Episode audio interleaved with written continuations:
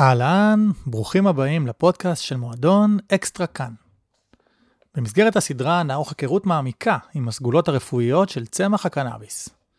נלמד על החומרים הפעילים, על איך מתחילים את הטיפול בקנאביס, ואיך מנהלים אותו נכון, איך מגיעים למינון המטרה, וכיצד מסייע הקנאביס בהתמודדות עם מצבים בריאותיים ומשפר את איכות החיים לצד מחלות כרוניות. נכיר מקרוב את הצמח ואת הרופאים, הרוקחים, המגדלים, ויתר אנשי המקצוע המעורבים בטיפול ובייצור המוצרים המופקים ממנו. את הפרק הפותח בחרנו להקדיש להסתכלות רחבה, מה שנקרא ממעוף הציפור. להבין מתי ואיך הכל התחיל, איפה אנחנו עומדים כרגע, ומה צופן לנו העתיד. אז אתם מוזמנים להתרווח, לקחת שאיפה של אוויר בינתיים, ולחזור איתנו במנהרת הזמן. כשאנחנו מדברים על קנאביס רפואי כיום, אנחנו מדברים על תחום עתיר חדשנות, מחקר ופיתוח, תחום שגם מגלגל, ראיתם מה עשינו פה, מגלגל לא מעט. תשומות, השקעות, בורסות יהודיות ומה לא.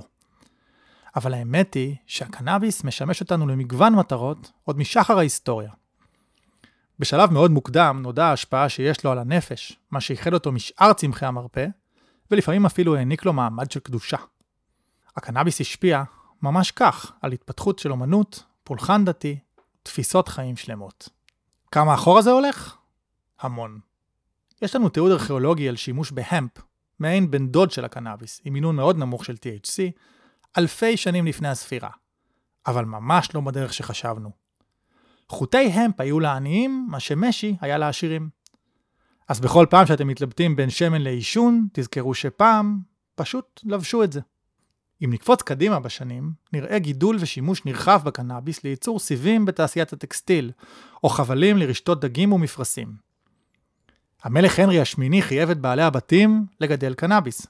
כן, אתם שומעים נכון, חייב לגדל. והוא השתמש בו כחומר גלם לצי הימי. כשנפוליאון ניסה להחריב לאנגלים, נכון, הוא פשוט שיבש את האספקה. אבל ניפרד מהספינות והבדים ונתקדם לסיבה שלשמה התכנסנו. ברפואה הסינית שימש הקנאביס מאז 2700 לפני הספירה. את גילוי הצמח מייחסת המסורת הסינית לקיסר שן נונג, החקלאי הנשגב, שפשוט היה גאון בוטני. כמה מהתגליות שלו התוו את הדרך לרפואה הסינית המסורתית, כמו שאנחנו מכירים אותה עד היום. לרפואה המערבית הקנאביס הגיע באיחור אופנתי. באמצע המאה ה-19 אנחנו רואים כבר מחקר של ממש על ההשפעות הביולוגיות שלו. ובאנגליה זו כבר תרופה מקובלת לגמרי, תרופת קו ראשון בשיכוך כאב בשלל מצבים רפואיים. למשל, עיוותי שרירים, שיגרון, בעיות שינה, טטנוס, כלבת, אפילפסיה וגם כאבי מחזור. ידוע על שימוש כזה שעשתה המלכה ויקטוריה בהמלצת הרופא האישי שלה, סר רוברט ראסל. בהדרגה נכנס הקנאביס גם לספר התרופות בארצות הברית. אלא שאז חלה התפנית הגדולה, והקנאביס הופך, בעיני הצמרת הרפואית והפוליטיקאים, מתרופה מומלצת לסם מסוכן. ב-1914 מתחילים לעבור בקונגרס האמריקאי ובמדינות השונות של ארה"ב חוקים שמגבילים את השימוש. הלשכה הפדרלית לסמים נרקוטיים מנהלת קמפיין נגד הצמח, כשהיא מזהירה, שימו לב, קנאביס גורם לאי שפיות ודוחף אנשים לבצע פשעים איומים ונוראיים. בין הנימוקים המקסימים שלה, במריחואנה משתמשים בעיקר בדרנים, היספנים ושחורים. היא גורמת לשחורים לחשוב שהם טובים כמו האדם הלבן, ולנשים לבנות לקיים איתם יחסי מין, לא עלינו. כן, כן, זה ממש נאמר. הקמפיין הזה הצליח מעל ומעבר. ב-1937 הנשיא רוזוולט מעביר את המריחואנה Tax Act. זה אומר שגידול ומכירה הם עדיין חוקיים, אבל מותנים ברכישת בול, מעין מס מיוחד. כשבפועל, לא באמת ניתן להשיג את הבול הזה. ומכאן קצרה הדרך לחקירות של ה-FBI, פשיטות ומעצרים. לא כולם אישרו קו. ועדה מיוחדת שמינה ראש העיר ניו יורק לגוארדיה, ערכה מחקר רב שנים והסיקה שהקנאביס לא גורם לאלימות, אין לו קשר להתנהגות אנטי-חברתית או בלתי נשלטת, והוא לא פוגע בליבת אישיותו של האדם. אבל הקול הזה היה חריג בנוף. בשנות ה-50 הוצא הקנאביס אל מחוץ לחוק ברוב מדינות המערב. הוא הועלה לראש רשימת הסמים המסוכנים לצד הרואין, והעונשים על החזקתו הוחמרו עד כדי עשר שנות מאסר. בנקודת הזמן הזאת, בציר הכרונולוגי שלנו, ישראל עולה חזק על המפה העולמית. מחקריו של רפאל משולם במכון ויצמן ובאוניברסיטה העברית חושפים ומבודדים לראשונה את הקנבינואידים, החומרים הפעילים של הצמח. הם גם מראים את המבנה הכימי שלהם ומגלים את השפעת הקשרים ביניהם לבין הטרפנים, מה שפרופסור משולם כינה אפקט הפמליה. אנטוראז' אפקט. אגב, בזלת פארמה רואה את עצמה כממשיכת דרכו. היא מפתחת את המחקר סביב הטרפנים עם אופטימיזציה מקסימלית להתוויות הרפואיות השונות וגם כמה פטנטים מאוד מעניינים בתחום. מן הסתם עוד נדבר על זה, אבל בינתיים אתם מוזמנים לגלוש לאתר של בזלת ולמצוא חומר מרתק בנושא הזה. בחזרה לציר הזמן, ישראל סוגרת פערים. ב-1973, לאחר שהיא מצטרפת לאמנה העולמית לסמים נרקוטיים, היא מעדכנת את פקודת הסמים המסוכנים, שצמח הקנאביס בצמרת. וזו לשון החוק. לא יגדל אדם סם מסוכן, לא ייצר אותו, לא יפיק אותו, לא יכין אותו, ולא ימצא אותו מחומר אחר, אלא ברישיון המנהל. העונש? מאסר של 20 שנה, או קנס הגבוה פי 25 מזה הנזכר בחוק העונשין.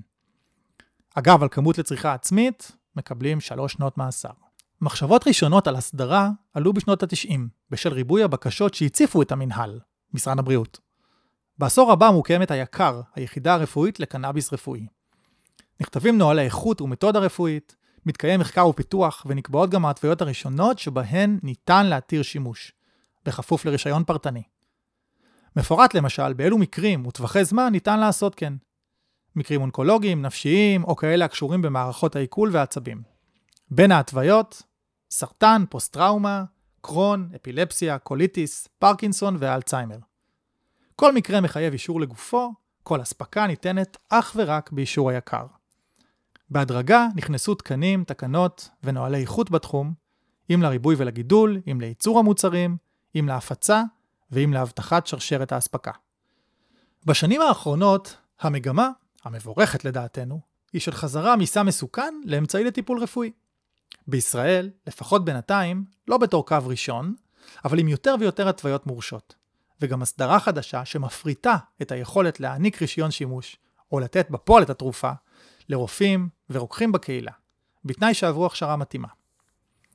במקביל, עוד ועוד מדינות עוברות תהליכי לגליזציה, והקנאביס קוטף מחדש את מעמדו כאמצעי מקובל בסל הכלים הרפואיים העומד לרשות המטפלים.